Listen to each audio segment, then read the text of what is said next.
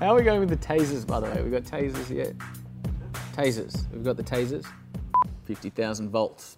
It's not comfortable, ladies and gentlemen. It's really not comfortable. Those pants are gangster. We've had a lot of curveballs lately, and they're often the best questions. Hello, guys, and welcome to another Ask Jack segment for the Entourage community. This is my opportunity to answer your questions about life, business, entrepreneurship, and pursuing a path on purpose, which leads me into my very first question today, which comes from Rachel Nee. She says, uh, Jack, when you are connected to source and totally on purpose, love the language, by the way, creative juices flow. What is your favorite place to go to reconnect? Whew. Good question. I actually, I absolutely love this question. I think as entrepreneurs and, and, and, people that are pushing ourselves every single day to become more, it is critically important we know and have a deep understanding and appreciation for what I call our own happiness strategies, meaning what are the different things that make you happy and enable you to reconnect with yourself right? So for me, and the really basic, simple things, things you can do any day or any week or any month, right? For me, my happiness strategies are uh, running. They're things like going to the beach. They're things like spending uh, time with friends and family. They're things like writing in a journal. They're things like playing uh, with a dog or whatever it might be, right? And or you know, once a quarter, I go out to the Blue Mountains for three days by myself, and there's no electricity. There's me, my journal, a fireplace, and a three-hour walking track, and I just chill there for three days. And that's my ultimate sort of reconnection, happiness strategy, if you like.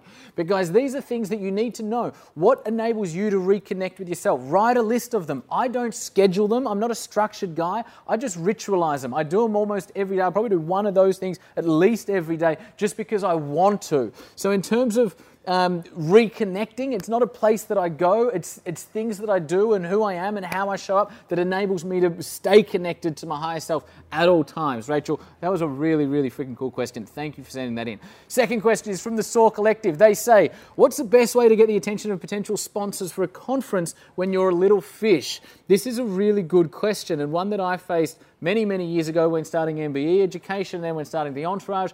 And the answer is this when we start a business, guys, we often have nothing, right? Like nothing no capital, no personnel, no brand, no market understanding, no consumer insight. And that's completely cool. The number one currency that you have as an early stage business is a currency that so many other businesses don't, and that is vision your vision for what you want to become, your vision for how big you want to grow, your vision for the impact that you want to make is what will differentiate you from, from most other businesses out there.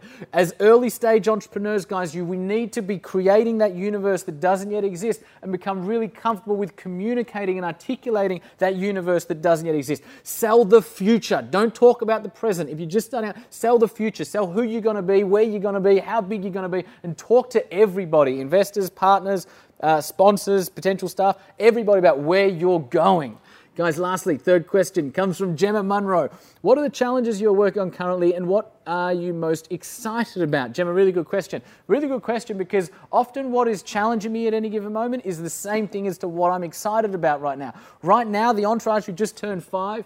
Uh, we've become the premier business education, educator in Australia for in the unaccredited space, delivering you know real raw sort of education, hands-on education to, un, uh, to, to business owners, right, to existing entrepreneurs and business owners. We're now uh, we will always deliver our unaccredited side, right? Because that's where our heartbeat is. That's what we love doing is educating entrepreneurs. We're now also going into the accredited space. We're soon will be offering a diploma of business and entrepreneurship and ultimately a diploma of entrepreneurship. And we're moving into the traditional education space because we're really passionate about changing the education system from the inside out. And when we start to go into that environment, it enables us to reach so many more people than if we were purely in the unaccredited space. If I look forward sort of five years at what are the best education businesses going to be doing, I believe they're going to be delivering a hybrid blend of accredited education and unaccredited education. So, right now, my biggest challenge and what I'm most excited about is how do we take our DNA and our heartbeat and our magic and our essence that we've built here at the Entourage over the last five years and take that into the accredited landscape where we can change even more lives in that framework